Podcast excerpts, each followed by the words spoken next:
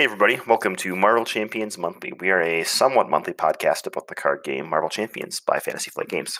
I'm one of your hosts, Kennedy Hawk, and I've got two hosts with me today. We've got Crimson. How's it going, Crimson?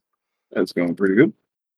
It's going pretty extraordinary here, too. And we've got, who else is here today? Oh, Americano. That's the other one. You're here, I know, right? It's been so long since I've been here that you forgot who I am. I know. I almost said one of our many various guest hosts. That's the joke I was going for. I'm glad you picked up on it. So you haven't been gone that long. We could still make fun of you. So how's it going? Yeah, that's good. Yeah, I am happy to be talking about X-Men. Maybe not as happy as Crimson, but it's hard to be that happy. Still happy. I'm happy we are getting new content. I wasn't able to talk about the heroes in the box, but it had been a while since we had new content, so yeah. Well, new content like it, at least. We are at. So this is the second episode of our Mutant Genesis coverage. So last episode, we talked all about Shadowcat and Colossus, and during this episode, we're going to talk about the first three villains of the box. So if you haven't picked the box up yet and you don't want to be spoiled on encounter cards, now is your chance to tune out and then tune back in later. We've given it a couple weeks, so I'm assuming most people have gotten to play those scenarios. So we're going to be talking about Sabretooth, Project Wide Awake, and Master Mold in that order. And before we get to the main show, there's a few quick announcements to make upcoming related to the show and to the Marvel Champions community. So first announcement is on November 1st, pre-sale or early bird tickets for Con of Heroes 2023 comes out. So if you didn't get the chance to come to Con of Heroes 2022, guess what? It's an annual event. There's another one next year in Roseville, Minnesota. We're going to play an entire weekend of Marvel Champions with amazing events planned. Several of those events planned by the MCM team. So 2 to 3 to maybe 4 of us will be there. So please plan on attending if you want to, and let us know on Discord, Facebook, or however that you're hyped for Con of Heroes. So check out conofheroes.com, bookmark it for November 1st, which is just a few days away, to get those early bird tickets. In addition to that, on November 2nd, I'm going to be doing an extra live stream on the MCM podcast YouTube channel. So I'll be raising money for UNM Children's Hospital here locally in Albuquerque. There's a couple different incentives you can sign up for through the Extra Life page, like picking a deck I play or populating a randomizer for me to do over the next several streams that I run. So please, please, please help us save lives by supporting local hospitals. Both my kids spent time at that children's hospital, so this is very personal to me, and I'm super excited to be able to give back in a fun way that engages with one of my favorite hobbies. We want to move the MCM challenge up to closer to the front of the show, so today's topic is going to be those first three villains of the Mutant Genesis box, but I'm going to put the challenge up here before we even get to that discussion. So the challenge for this episode, MCM challenge number 19, is going to be play against Sabretooth, expert or standard, your choice. You're going to play against Sabretooth with the Weapon Master and Under Attack modular sets. So the reason we chose those two is Weapon Master is going to give Sabretooth additional extra activations, so he's going to get lots of healing from his boost ability or from his after activation ability. And then we chose Under Attack because it's going to put passively more damage onto Senator Kelly. I believe when Senator Kelly is set aside out of play, he's not considered a friendly character, so I don't think Under Attack will hit him until you go into phase 2 against Sabretooth, so you'll have to decide how you want to play that. But either way, track how much damage Senator Kelly takes so we can know how close you were to defeat if you win, or if he took the full 9 points of damage. All right, and on to the show. Sweet. So Crimson's going to give us an overview of Sabretooth, and then we'll all get at it. Okay, so Sabretooth is your first villain, which is generally your more easier villains in the box. I would definitely say that he is an interesting first villain. Pretty much what he's going to do is he's going to start with the side scheme Find the Senator out, in play, which is going to put Robert Kelly off to the side. And then his main thing that's going to happen at the beginning is after you resolve the villain step, you're going to do 2 damage to Robert Kelly, or 3 if there's 6 threat per person here or more. Then,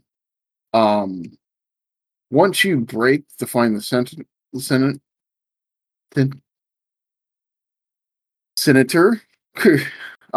side scheme, somebody will gain control of Robert Kelly, and this will advance the scheme forward, which will stop that persistent damage from the first one.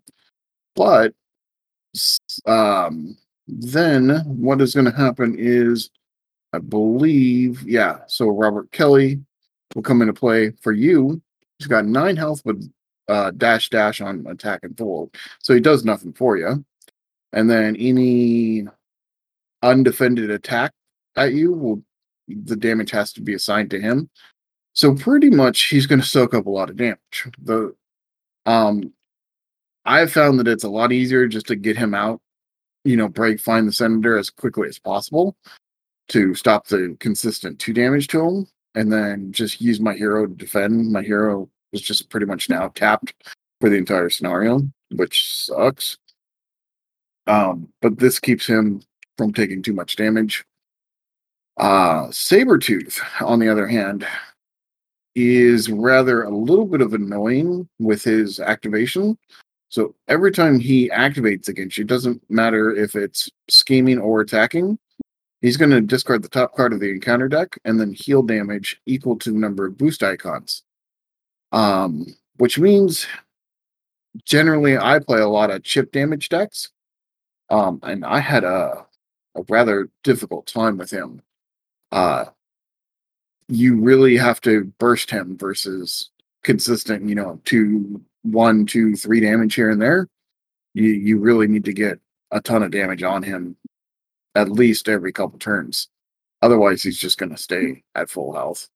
And it is a little rough. But the one nice thing is there is a couple side schemes that are actually helpful to get into play.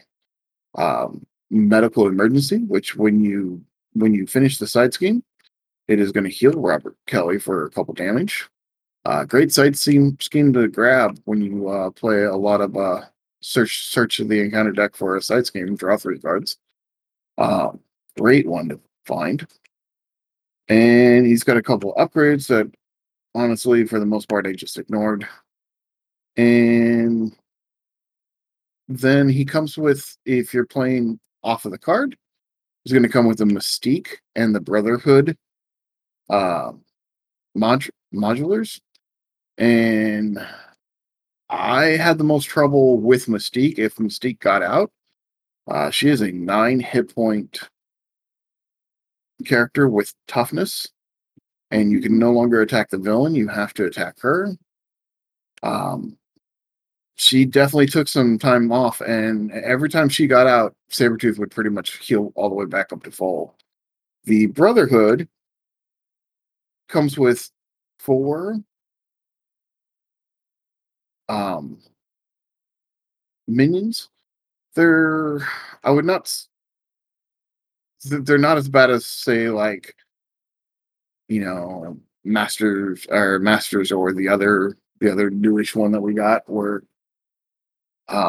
but a couple of them are kind of beefy, like Blob and Avalanche are both kind of beefy, but Pyro and Toad are decently small. Not a bad little encounter set.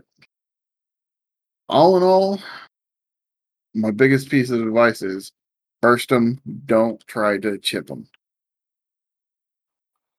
Totally. Yeah, I like how you described it. So, I mean, Sabretooth is definitely a different kind of villain from the scenario to how you interact with him. So, like you said, the whole scenario revolves around the heroes or whoever, X-Men, whoever's playing, sort of finding and then escorting Senator Kelly, because Sabretooth is set out to assassinate him, which happens like directly in the comics. It's like Sabretooth and Mystique, super theme. So if you sit around and find the Senator phase too much, that side scheme that starts out, Kelly starts to accumulate too much damage that he can get defeated really easily and end the scenario. But if you focus too much on find this senator, then Sabretooth is going to like get to linger for longer, which lets more things happen. So there's a ton of cards in here that deal damage to Kelly in some way, and you can like exhaust your hero to avoid it or do all sorts of other things. On Kelly himself, he cannot have attachments or be healed, right, by player card effects. Right. So we can't like keep playing first aid to keep him around. So there is somewhat of a ticking clock. Yeah, no med team. That was my biggest bummer. That was my biggest bummer when I first played this with Colossus. Is I think I threw med teams in there because it's protection, and I was like, yeah. And then I'm like, I can't use these.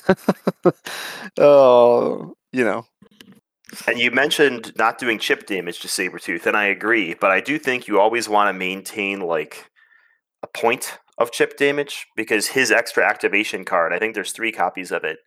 If you're an alter ego, he schemes. If you're in hero form, he attacks, and he gets an extra scheme or an extra ATK if he has sustained no damage. So if you're playing solo, you want to hit him for like 1 point of damage just to turn off, or maybe more, since he's going to do his base attack against you. The no chip damage thing is hard. A lot of times on these entry villains and on a lot of the villains, the first stage will only trigger when the villain schemes against you. And then stage 2 is attacks or schemes. And then stage 3 is also attacks or schemes. That way you have, like, in standard, a little bit more control over when the villain's trigger effect is happening. But here it's just, like, constant healing of damage. Yeah, the nice thing is if he discards a 3 boost icon card, he's probably discarding a really strong card to heal for 3, but it still doesn't feel great in 4 player when he heals, like, 12 around. Have you had that happen? I haven't had 12, but we've definitely had him heal like 9 3 turns in a row. So that's my hint, is like in multiplayer, like this scenario requires a lot of communication. If one person bursts for 10 points of damage, that might not matter because Sabretooth's going to activate 4 times in the villain phase at least. So stunned and confused, really really strong against Sabretooth. Like, so if you're not running stunned and confused, right? Is this a scenario where you're more than likely, because you're communicating, going to hold on to that big attack card for the turn if you went after, for example, somebody that couldn't do it, and so that you can do it all at the same time on the next round? I think it's definitely worth considering, right? Like, if you can get 2 people to burst damage, you can usually sustain a little bit in 4-player. But at the same time, if you're, like, the 4th player and no one's done damage to Sabretooth yet, and you have, like, a 10 damage worth of attack in your hand, and everybody's at the bottom of their deck looking for their power event, it might be like one of those rare instances where you say, I'm going to hold on to these 3 skilled strikes because next turn we're going to go bonkers face. Yeah, it's rough. And in that case, like, I definitely agree. Stunned and confused are really, really good, which he does have the attachment, which makes him unstunnable and unconfusable. Confusable? Is that a word? Can be stunned and confused. Yeah. So in those big cases of 4-player games, although I cannot imagine playing him 4-player. There's no way. No way. Yeah, that would. I mean, Kennedy Hawk, you and I played it. We played it at 2-player. I think it was like my first time playing Sabretooth, so I didn't know what I was doing yet. I think we won at the end, right? We did win, but it took us a long time. We got lucky with some I think on his healing, but at the same time he had I don't know what he was getting, extra activations or what, I don't know what happened, but we must not have been planning it out, and I was playing a protection hero and wasn't getting any like massive hits on him, right? So yeah, it was protection and justice or something. So we were struggling a little bit. And I will admit, like, there's one thing I noticed about this. So this box is not like hard. It's not like Galaxy's Most Wanted hard, but every victory has been hard fought and very close to being a defeat. It is a challenging box so far, not you know, an impossible one, you know, not a one shot, oh, look, I'm dead from Ronin or a collector. But I think that this one definitely feels a little higher tuned than some of the other ones, but not to the point of Galaxy's Most Wanted. But woof, man, every victory has been by the skin of my teeth. And Sabretooth is pretty low on health, right? It's 13 per player in stage 1, 15, and then 18. Yeah. You can one-shot Sabretooth. It is quite possible. Like rushing is a good strategy here. What I like about, and we'll probably get to this next episode, but I feel like every villain in this box pushes like the typical way you play Marvel Champions in a different way, right? Like Crimson mentioned, if you're like a chip damage person, when you're playing Sabretooth, you've really got to pivot and look for burst damage instead. And you have to burst pretty consistently, because if you burst and then wait 4 more turns to burst again, then it doesn't matter, because he's just going to heal it up. So like your strategy has to pivot a little bit. But I think Sabretooth is definitely, I don't know if he's one of the hardest entry villains, but he's definitely the biggest slog of the entry villains for all the boxes. That's fair. I mean, he's more difficult than Sandman, I would say. It maybe depends on like your damage output more so than a lot of other heroes or a lot of other villains. But like for example, technically in this scenario, you should be adding Mystique. Obviously, this game is one of the highlights of this game. One of the benefits is it's so modular, right? So you don't have to throw Mystique in. But she has like an instant loss condition for the scenario specifically. If you pull one of her cards that makes you infiltration, which after it enters your hand, because it actually gets shuffled into your deck, and after you draw into your hand, you have to discard an ally or support you control. So if you can plan for it, right? So it's not like if you pull, you're automatically going to lose. So I can't say it's an instant loss. But if you don't plan for it, you will lose. Because if you're controlling Robert Kelly and you don't have another ally or a support out there, you will lose the game.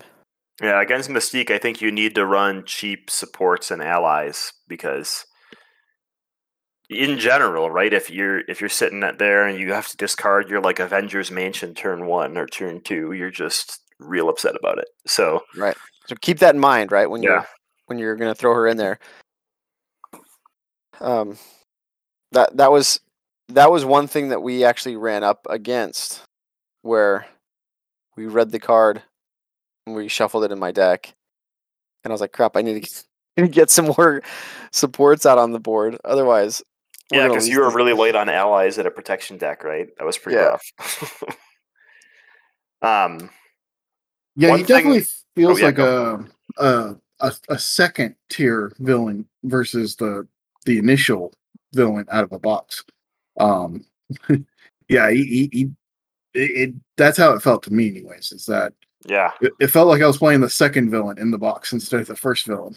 It was a step up, right? If you bought this and the Champions core set, you probably want to run one of the new heroes to be able to beat Sabretooth and not a core set hero. Yeah, I would agree with that. Now, let me ask you guys, what are your thoughts on his shtick, his hook, right? With Robert Kelly being in the scenario every single time, like that is you can't play. It's almost like when you can't play Loki without the Infinity Gauntlet, right? To me, I like it because this is the only scenario that has Robert Kelly as that loss condition, and to me it feels like Hela, where the scenario for once is actually telling a story, right? The whole point of the scenario is this assassination attempt, which sounds like you're sending your heroes out on a mission to stop it.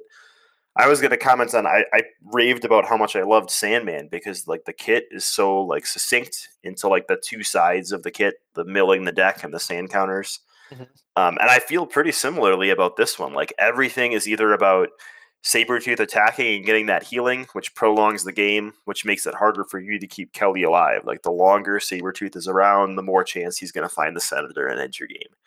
So I thought that I feel like the scenario design is really like succinct, which I like. So I'm a big fan of like the storytelling mechanics that can happen in Sabretooth's scenario. Yeah, now that you say that, I mean, it still allows you to highlight the modularity of the game, right? Because his set, Sabretooth's set, has that Senator Kelly theme or loss condition, right? But you can throw in other modular sets. But you still get that core, like the core mechanic isn't lost at all. Yeah, you could definitely make this harder, and maybe we'll get to that in their MCM challenge. But even like Under Attack from the core set, right? There's a bunch of treacheries that when you flip them, deal damage to you and all your allies. So that like accelerates how quickly you have to be able to defeat Sabretooth if Kelly's out. Or something like Weapon Master that gives extra attacks. Are you Crimson? Yeah, no, I enjoyed it. I just was shocked by how easily I almost lost to it. I was not expecting that out of the first one. But yeah, I not only Sabretooth, but even the next villain, you know, it's like they're starting with side schemes in play, which I actually enjoy because they play a lot of Justice. It gives me something on the board that has threat that I can get rid of right away. Yeah. And that's been very helpful for my Justice decks. My main shock was how long Sabretooth's scenario took until our four-player group communicated enough to actually stick damage on him. Yeah, maybe I need to play it more with more people to get the hang of that. But I enjoyed the mechanics of it. I didn't enjoy how one thing that I disliked about it is that I felt like I was taking one step forward and two steps back. Not even two steps forward and one step back a lot of times, right? Any progress I made on him was just erased by his healing factor. And it just made me so mad. Every single time. More Scarlet Witch, and you can subtract those icons, right? That would be one way to do it. Anyway. Okay. Well, that's Sabretooth. Do we want to give Sabretooth a grade? Or we just grade in the box next episode? We could. Let's give him individual a grade. Ones. Yeah. Let's give him a grade. Yeah, no, I enjoyed playing against him. Obviously, I didn't play him in a four-player game, so that probably makes a difference. You probably never will. No, I probably never will. I would say I'll give him an A. I enjoyed playing him. I thought it was a unique module. Made me play differently, and it was challenging without being overly difficult. For me, his story is like a solid A. The actual experience so far has been like a B. Like, I've been really, really high on first scenarios in campaign boxes, except for Ebony Maw. And Sabretooth doesn't join the Ebony Maw ranks, but I can't put him up there with Sandman and Drang and Crossbones. I think I'll give him a B- overall, because of that the word I keep using, or when I talk to you guys, is slog. Yep. It just feels sometimes, you know, playing it several times. It really just depends on the strategy you have and the cards you put in your deck, which is fine. I don't mind that. But sometimes you want to play a certain deck, and if you're matched up against Sabretooth, you're like, this game is going to take me forever, but because of the way this deck's built, right? Addercop would definitely give him an A for aggression, because all he does is punch the villain's face. Yeah, that's true. So. Okay. Well, let's move on to the second scenario, Project Wide Awake. I think you're going to do the overview on that, right? Yeah. So Project Wide Awake, this is a Sentinels-themed scenario. So we have the villain is just Sentinel, and there's three stages to it: two scheme, three scheme, three scheme. So very, and then let's see, 60 is at 16, 18, and 22 hit points. So pretty, like, I would say standard. I mean, 2-2 on the first stage with toughness. Second stage has steady and toughness. Third stage has stalwart and toughness. Gross. Yeah, gross. Luckily, I don't play expert, so I never see stage 3. So when it's revealed, so in the first stage, the first player searches the encounter deck and discard pile for a copy of the Abduction Protocol's side scheme and reveals it. So I guess I should back up. So the Project Wide Awake scenario, you're supposed to put in the Zero Tolerance modular set and standard set, and then you can throw in another modular, and they recommend Sentinels. So the way that this scenario plays out is there are a ton of Sentinels, like with Sentinels in the title, or with the trait, Sentinels trait, right? And so when this one's revealed, you throw in Abduction Protocols, or you reveal Abduction Protocols, which as a side scheme, what it does is has a crisis icon. It has so there's a lot of victory in this scenario, I've noticed. And Sentinels. And Sentinels, yeah. It says, when defeated, the player who defeated this scheme takes one random set-aside captive ally and puts it into play under their control. Reminds me of Taskmaster, kind of. Except a little bit different. So you have these 4... set aside captive X-Men allies. They're basic allies. They all are 2 costs, and there's Richter, Boom Boom, Cannonball. There's Cannonball and Wolfsbane. So potentially you can get these allies out in front of you by defeating that side scheme. You will likely have to do that because crisis icon. It's a crisis icon. It starts with 2 on it, and then it has a 2 per player hinder, so it's not terribly difficult to defeat, but you're going to get these X-Men allies out in front of you, and you're on the side 1B of the main scheme. In the setup you also start with Operation Zero Tolerance, the side scheme, and Mutants at the Mall side schemes in play. That's what you were talking about, Crimson, where just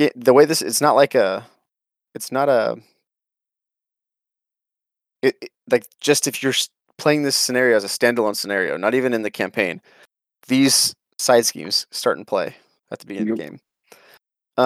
Those side schemes, what they do, it's actually pretty cool. The Mutants at the Mall start with that one. It's just like a typical side scheme, but if you defeat it, you flip it over, and that's the Jubilee ally. It is a Jubilee ally. I think it's when you flip it over, right? Yep. Yeah. I really the fact that there's Jubilees in this. Yeah. And I mean, obviously, the way that they wrote it is if there's any other Jubilees, they got to be discarded. Anyway, so she's built into the scenario. And then the Operation Zero Tolerance side scheme. Let me see if I pull it up here. It's horrible.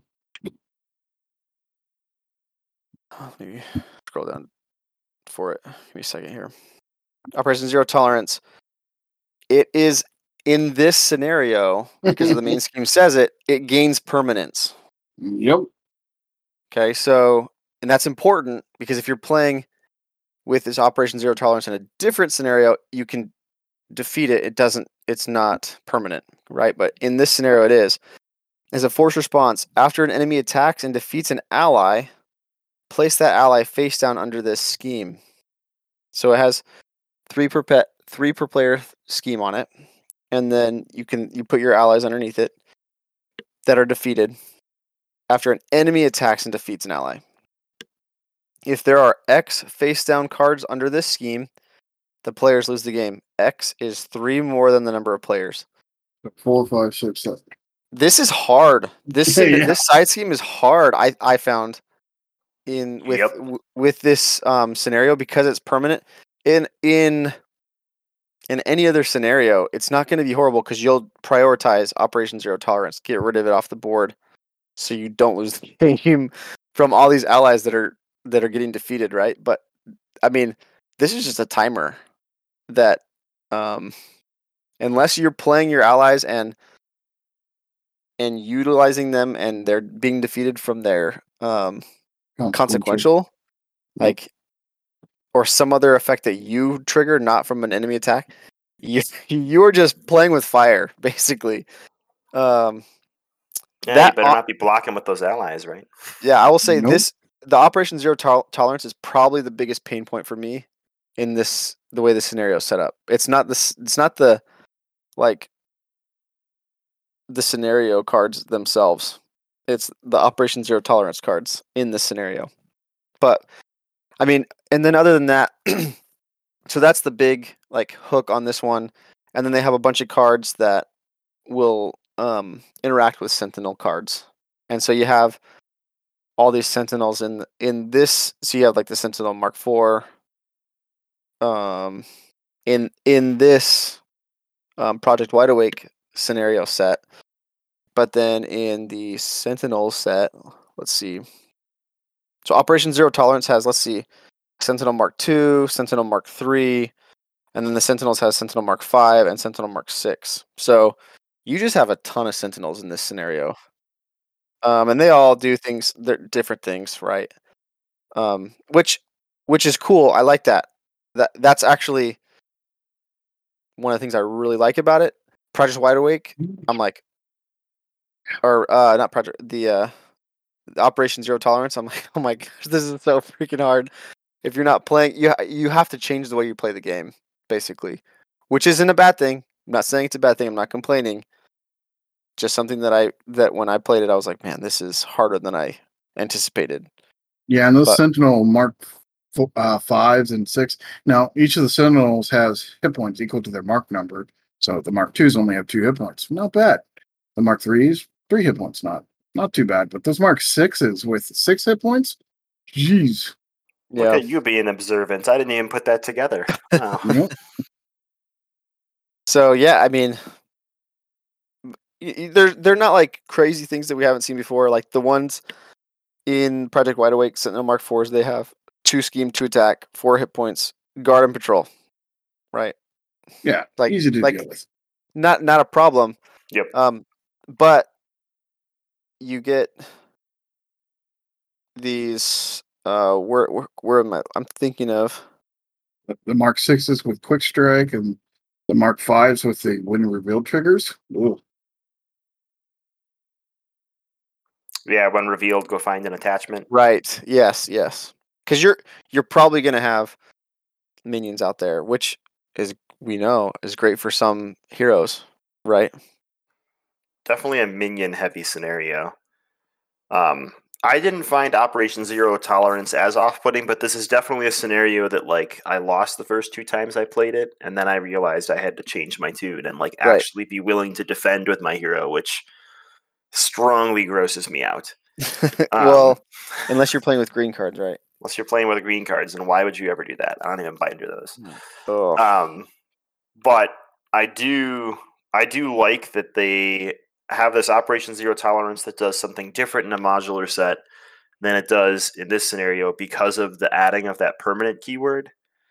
What I didn't like is that, like you said, that limit is really low, right? In multiplayer, it's 4 allies dying and you're gone. Mm-hmm. And there's other ways that it can happen too, right? Yes. So if the main scheme reaches 5, it doesn't take. It's not that hard for a villain that has 2 to 3 scheme to hit 5. It's like 1 scheme activation, so it's very easy for the trigger on the main scheme to go off, which is after threat is placed here. If there's 5 per player, the first player places the top card of their deck face down under Operation Zero Tolerance. So yeah, you don't have to thwart the main scheme because it'll clear itself. But in solo, that can be really oppressive because it only takes like 1 villain, like 1 bad advance, or any advance really, right? If they get a 3 boost, and all of a sudden you just like taken 1 of your 4 cards away. What I do about this is I feel like it's a lot like the Collector from Galaxy's Most Wanted, but it's closer to what people wanted out of the Collector. Right? I think that's probably an accurate statement. Yeah, right? The Collector took minions and it took like attachments and all sorts of things. But everything. This is what. just when they left allies, play, right? And it's only when they're defeated by an enemy attack. Yeah, so you can not play allies, and that solves one of your problems. Or you could just never use them to defend and bring healing cards to like sustain yourself, and then use allies for their stats. Because even though allies are great for chumping, if an ally has 2 attack and can deal 6 damage for 3 cost, that's still okay for you as long as you're healing and defending with your hero to like keep the allies from entering discard. Sure, well, but also other sources of damage too. But it specifically has to be an enemy attack that defeats your ally. Exactly. So yeah, just don't defend with them and you're good, right? Yep.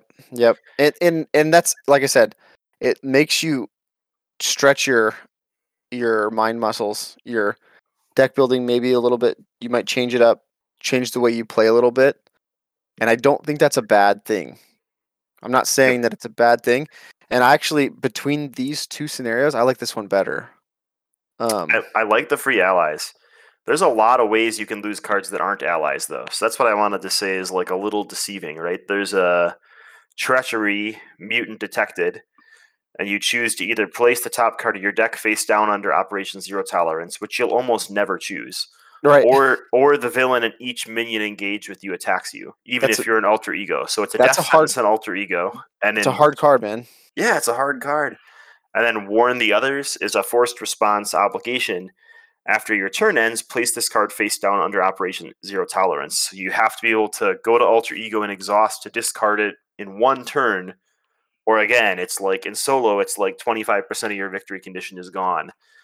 And unlike the Collector, there's no way to like manage the things under Operation Zero Tolerance. We don't have a way to like rescue those allies, right? Until we lose or win. Correct. So I think you have to know. I mean, you'll play it and you'll be like, "Dang it, these designers screwed me because I wasn't expecting like that." The Warn the Others specifically, it's a forced response. You have to put it under there, right? You don't have a choice. Yep. But if you know that for the next time you play, you are not going to ever block with an ally. You just won't do it. You won't allow the villain or a minion to defeat an ally because you can't afford it. I mean, depending on how fast you defeat the villain, right? You just don't want to risk putting yourself that much closer to the edge. Yep, totally. So, and it's even worse in solo. You know, that advanced one that you were talking about, it's actually not even a 3 boost, a 2 boost gets you 5 because you got the 1 from the beginning of the turn, the 2 from the Sentinel, and then if you flip over a 2 or higher, you put a card underneath Zero Tolerance. Same thing with Warn the Others. If, hey, confuse is strong, folks. It's still strong. Yeah. If you hit a Warn the Others and you flip down to alter ego, that's 2 from the Sentinel plus any boost card he gets. And then, so like literally, if he flips over a 2 or a 3 boost card, you're done. And I mean, it, like Warn the Others will literally get you a card usually under. I'm really glad you said that because that was one of the things I meant to mention about that card. Is in solo, if you get Warn the Others, yeah, you're better off staying in hero form and just taking that as your card that goes under the villain phase, under the villain's thing, because it removes it from the encounter deck and it's a 2 boost icon. And if you flip down, you're almost certainly, unless you've already confused the villain, going to lose a card anyway. So if you're going to lose a card either way, like make it a dead encounter card that like you don't have to deal with for a turn and just punch the villain for damage. And God forbid you go into this blind with a Cyclops deck. You know, I'm just saying, Jesus. We definitely didn't set you up for that one. Yeah, thanks, guys. So those are hard. So, yeah. So they're hard. And I guess I should clarify with the recommended modulars that those are the like treacheries and stuff that are interacting with the Sentinels. I don't know that there are any cards that specifically interact with the Sentinel traded cards from the scenario itself. But like in the Sentinels modular set and in the Operation Zero Tolerance modular set, those are the cards that like there's an energy barrier in Operation Zero Tolerance that you attach it to a Sentinel minion that doesn't have it attached, and they also gain stuff. So I should clarify that statement. And you have to take zero tolerance. You don't have to take Sentinels. You can grab something else. Yep, correct. Which honestly just gets rid of all the super big Sentinels, but still, it's still rough. Because that zero tolerance modular set is actually really strong. It's really strong in this scenario, and I think things like that, where they say, okay, Operation Zero Tolerance gains permanence in this scenario. Yeah, I like that that design space. I'm excited to see what else they do with it, but because you can also throw Operation Zero Tolerance into other scenarios, right? Yep. So I think that's kind of fun. Operation Zero Tolerance is like my favorite mod from this box because of that. Because it's a mod that just like, I mean, Bomb Scare told a story, and we haven't had like a cool mod that does that since the core set. Now we've got this mod that when like a side scheme comes out, completely changes the game from the last game, even if you use the same setup. Mm-hmm. Another loss condition. It's easier to defeat in a different scenario, right? Or it's possible. I guess I should say it's possible. It's possible to defeat that side scheme, but it also it's another. It's not just either the villain kills you or you defeat the main scheme. No, if the villain defeats you, there's another way to lose, I should say. Yep. So where do we rate this scenario? What's everybody got?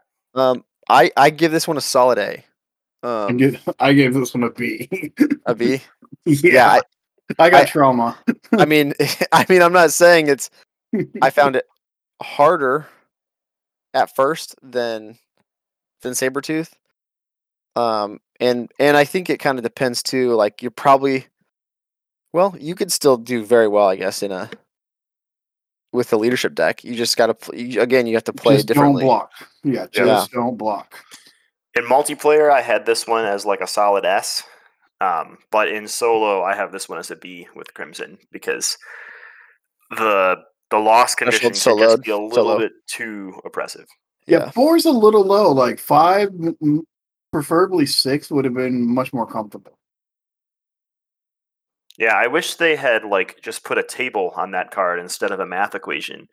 And it was if there are 5 for solo, 7 for 2-player, or whatever. Like is because then they don't have to. Yeah, they don't have to use a formula. They can change it on the table. They don't have to follow an X plus. And don't get me wrong, the math isn't hard, but nothing ruins a game night like someone who's running the game having done math wrong, and then your table realizing, oh, we lost 4 turns ago, but you're really bad at math, because that happened to one of my groups, and it was not enjoyable.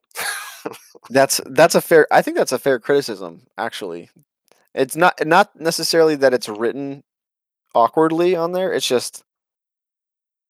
just written on there instead of just give us the number for the number of players. But anyway, I still like it. I really like it in multiplayer. But you've got to prepare your group real quick early on when people start putting things under OZT to be like, you need to stop. Yeah. Don't do that. All right, the last scenario for today is Master Mold. So we went from Sentinels to more Sentinels. So Master Mold is stalwart, so all that stunned and confused stuff being good, not so much anymore. In stage 1, he's a 1-2, and then he becomes a 2-scheme 3 attack, so he gets plus to both stats, and then plus to both stats again, 3-4. 3-4 is a real big number. With stalwart and toughness on each phase with the forced interrupt, and I think it's the same for each phase.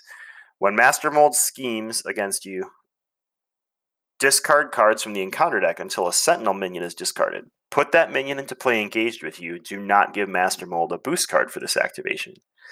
So that's a really interesting trigger, because if you flip down to Alter Ego, you're not going to get a boost card, so you know exactly what Master Mold's going to scheme for. But you're sort of going to get a boost card, because a Sentinel's going to come out. And you'll find out when we talk about all the Sentinels in the scenario, that could act like a 3 boost icon boost card or a 1 icon boost card. But it's worse than a boost card. Yeah, it depends on what their scheme is. And then the minion sits out there as like an annoyance for you. So it's really snowbally. Before you go any further, I will say if he had received a boost card, that activation still, this would be a horribly oppressive. Like you would never ever flip down ever. Yeah. So you're using you would never do it. You're using the same two modulars as the last set. So you've got two minions in his setup that have a 3 scheme. And then I believe from Operation Zero Tolerance and Sentinels, you have 2 1 scheme minions, a 2 scheme minion, 2 more 1 scheme minions, and 2 more 2 scheme minions. So you've got like 9. No, wait, what is that? 4 + 3 + 2. Yeah, that's like 9-ish minions total that he can sort of poop out, which is literally what Master Mold does in my mind. Just poops Sentinels out on the assembly line. Yeah, it's brutal, right? Yeah, if Master Mold had gotten... Oh, one more thing about the last scenario. Sentinel, the villain, might be... I can't remember. Our first non-unique villain. So cards that target unique characters like Godslayer. Yep. Not good right. In that last scenario, but good against Master Mold, so it's okay. He is unique. So his whole thing is swarming you with minions, much like Mutagen Formula or Ultron. They all take a little bit of a different taste, right? Ultron's minions were really weak. Mutagen's minions were like medium-y, but they got like chumped out in like waves when certain cards came out. And Master Mold is going to bring them out. Ultron's came from your own deck. Oh, yeah. Don't remind some people about that. And you're still getting 10 Sentinels. The difference is you're not getting Sentinel Mark 4s, you're getting Sentinel Mark 8s. Yeah, with 8 health. Yeah. Nothing's better than when you flip to Alter Ego, the villain gets a 3 boost icon scheme card, and you get an 8 health minion dumped on you. That, by the way, attaches an attachment from the discard pile when they enter play. And so. a lot of those attachments in this scenario, actually all the attachments in this scenario, give it a +1 attack. Well, yeah, and then you got the one that gives health, which is sick. We'll get there. Oh. So there's 2 main schemes. You start in the Sentinel Factory. While you're there, each Sentinel is going to gain guard. So these Sentinels coming out just become like extra HP for the villain.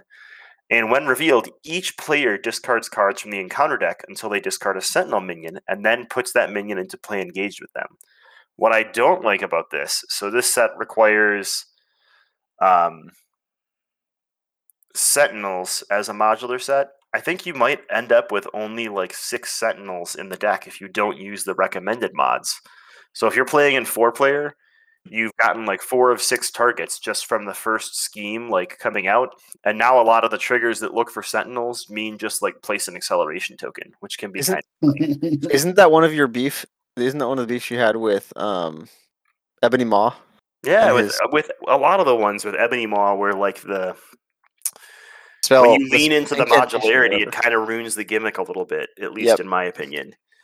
But that is one way to make this a lot easier, right? Because if you put something in that's not Sentinels or that's not Operation Zero Tolerance, then you might get minions that don't have guard. The second scheme is Master Mold's Agenda. When revealed, you're going to shuffle the discard pile of the encounter deck back into the encounter deck and then do the same thing. Discard until you find Sentinels and put them into play. And then it pops at 8 instead of 6. Same thing, Sentinel minions have guard. So you've got a villain that poops out really high health Sentinels that all have guard to sort of protect him with really beefy stats on the villain. Mm-hmm. So there's lots of Sentinels, like we mentioned, the other ones. The Sentinel Mark 8s have a forced response. After this minion engages you, attach the topmost Sentinel attachment from the discard pile to this minion. They have 3 scheme, 3 attack, and 8 hit points.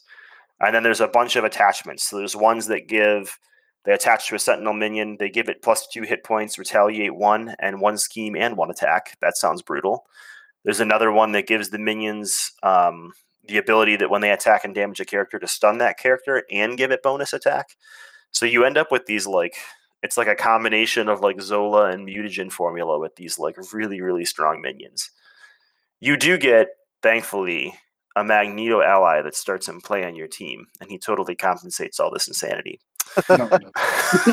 So what I wanted to say, it's actually pretty cool that this Magneto ally is a campaign card, mm-hmm.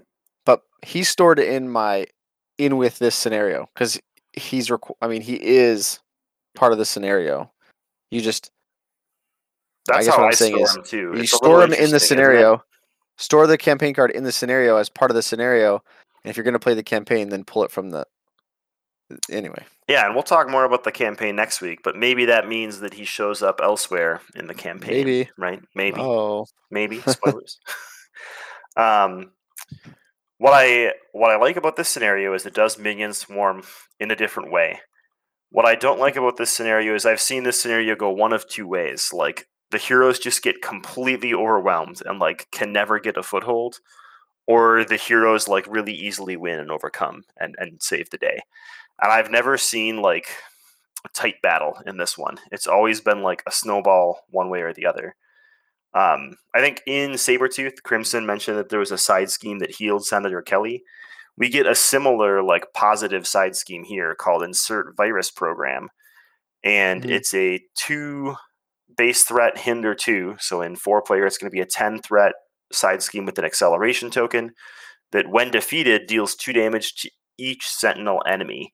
So you can do 2 damage and like destroy a bunch of sentinels at once, which is pretty cool. And that's going to hit the villain as well. So also cool.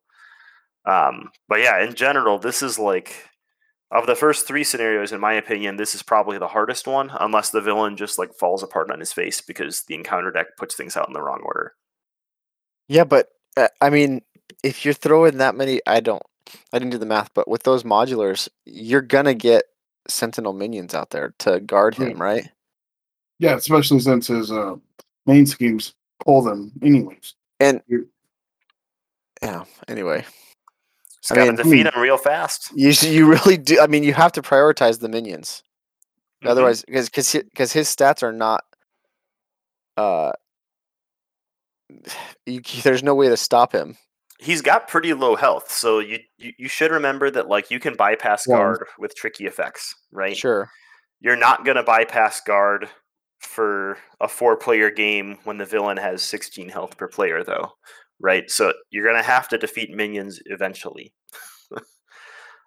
You can try to like stack all the minions on Vision with some cute aggression build and have them not do damage to him, I guess, but they're going to get so many like attachments that they'll probably overwhelm you in the end.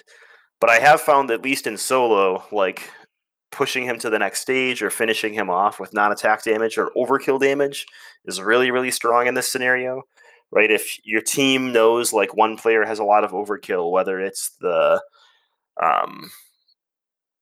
whether you're going to use like Moment of Triumph or some of those other aggression tricks to like get extra advantage out of your overkill, I think that that's like a definite way to like try to handle this scenario, right? Have like an overkill player and have everybody else weaken minions so the overkill player can push like the damage onto the villain. That's actually a really fun. That'd be a fun way to play it, right? Have everybody else juggle the minions, get them really low, and then set Thor up for like a bunch of hammer throws. It could be hilarious. I haven't tried it yet, but it sounds fun. The worst part of all that is you don't even get to draw the 2 extra cards with Thor because it's on his hero side, not his alter ego side. So when the main scheme puts the first Sentinel out, you don't even get the extra 2 cards. What's really disappointing is the Mark 8 minions. We actually did have one player play Thor in our 4-player campaign, and they were trying to use the card that when you have Ariel brings a minion over to you. Get Over Here. Mm-hmm. Yeah. And that minion is when this minion engages you, they gain an attachment. So every time you get over here, a Mark 8 over to you, they get like an extra attachment with it. Oh. And you're like, oh, what a jerk. I didn't notice that. That's it's a little brutal, but we did have fun with Thor. We weren't trying like the overkill thing, which we sort of figured out like halfway through that we could, but it was too far in at that point. That sounds like a Rocket or a War Machine role. Rocket. Wasp can be really interesting, right? Every time Wasp in, tiny form defeats a minion, she deals the damage to the villain. So like inherently doing this thing the scenario requires you to do. Managing minions also lets you like progress your damage a little bit, so that can be a cool combo. I prefer the big guns. Yeah, so obviously some heroes are going to have a lot of problems with Master Mold, right? Yes. The heroes that have problems with minion swarm, I'm thinking of like Spider-Man, Peter Parker, you know, where it's like there's not a lot of damage they can spread out or anything like that. No overkill. You're probably going to, if you're going in solo, you're probably going to have a hard time defeating this scenario, right? I'm thinking Shadowcat. I don't think Shadowcat minds this scenario too much. Oh, I with her clunkiness, it sucked. That's just Shadowcat, though. Oh, wait. I wasn't here for that episode. I can't talk about that. I know you missed it, man. But you can be wrong. It's okay. Well, I think in solo, this is definitely the hardest scenario of the three. We talked about the last one being pretty hard for solo, and this one is just as hard. I mean, there's two stages to the main scheme, but if you're playing solo and you want to flip at all, again, unless you're playing standard, you're pretty close to popping a scheme, because even on Expert, right, on Master Mold 2, the villain has two schemes that they're going to get to place. They're going to go fish out a minion that could have 3 to 4 scheme on it. I guess 1 to 4 scheme on it is the technical number. But that means like you could be getting 6 threat place just from a flip down, which pops the first scheme. Well, and with the auto threat, it almost pops the second scheme, right? And there's cards like Master Mold's Children that if you are in Alter Ego, each minion engage with you schemes. And if you're not engaged with the minion, Master Mold schemes. So, but it doesn't say he doesn't get an, I mean, he will, yeah, he won't. Scheme and then find a minion, right? And then find a minion, exactly. So, well, if you let them swarm, you will, you don't flip down to Alter Ego, right? Because of that, the threat of that card. The worst part is this comes in a box with 2 heroes. Now just imagine Cyclops and Jean Grey didn't come out at the same time. All you have is Shadowcat and Colossus, which both want to flip down here and there. Actually, Colossus wants to flip as much as possible to get the tough cards back. And it's rough. The good news for Colossus is he's got like a 0 cost +6 attack overkill event. So he doesn't struggle too bad. I don't actually flip down with Shadowcat that much. So on my Shadowcat run, I didn't have a lot of trouble with this one. The biggest thing I have trouble with this scenario in general is just Stalwart. Stalwart is annoying, especially in scenarios that are hard, right? It's when you need to lean on that crutch. That's the reason why I don't play Thanos anymore. And no, I mean that is the reason. You can deal with the oppressive treacheries and stuff like that in the scenario if you can get some reprieve every once in a while and confuse them or stun them, right? But with Stalwart, it's like okay, there's nothing I can do to slow this down. It's pretty overwhelming. And I don't and that for me takes a lot of the fun out of it. Not that I'm saying I want to do these cheese decks where I'm stunning the villain every single turn, right? Because you know, whatever. That's some people's style, right? But if I need it every once in a while to like catch up and I can't. Yep. For me that takes some of the fun out of it. Yeah. To me, this is probably one of the hardest villains in the box. And again, like every time I've played it or watched people play it, either they're completely prepared and they just stomp it because they're all running like minion tech or whatever, or the scenario just rolls people. And that might just be my way of playing. I'm not sure yet. But it sounds like you all have similar experiences. So let's grade this Master Mold of scenarios. All right. I'll go first. I give it a C. Because I don't mind the minion swarm scenarios. I don't mind I like minions in scenarios. But if you're not prepped for it, or if you're playing the wrong kind of hero, you will not win. Or if you do, it's going to be like a 3-hour game in a solo game because you're somehow holding on, right? And the fact that he has Stalwart just bugs me so much. I just can't. I can't get myself to go back and like replay those unless someone's like, "Let's play this."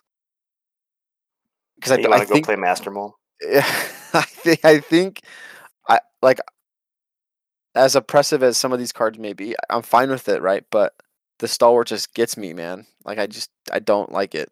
I got like a Sharpie for you. Yeah.